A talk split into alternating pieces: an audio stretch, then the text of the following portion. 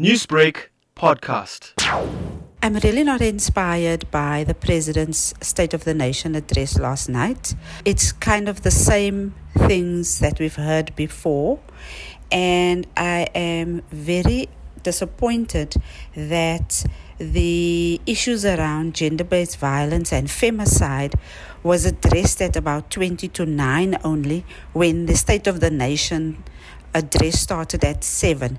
So that tells us where the issue of GBVF lies where this government is concerned.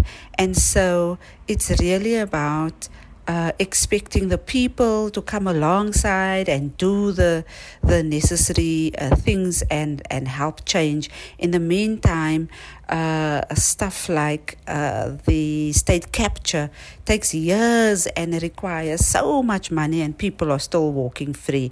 And in the meanwhile, the people on the ground are suffering, and um, the funds are not being uh, uh, channeled to where it is needed. Newsbreak, Lotus FM, powered by SABC News.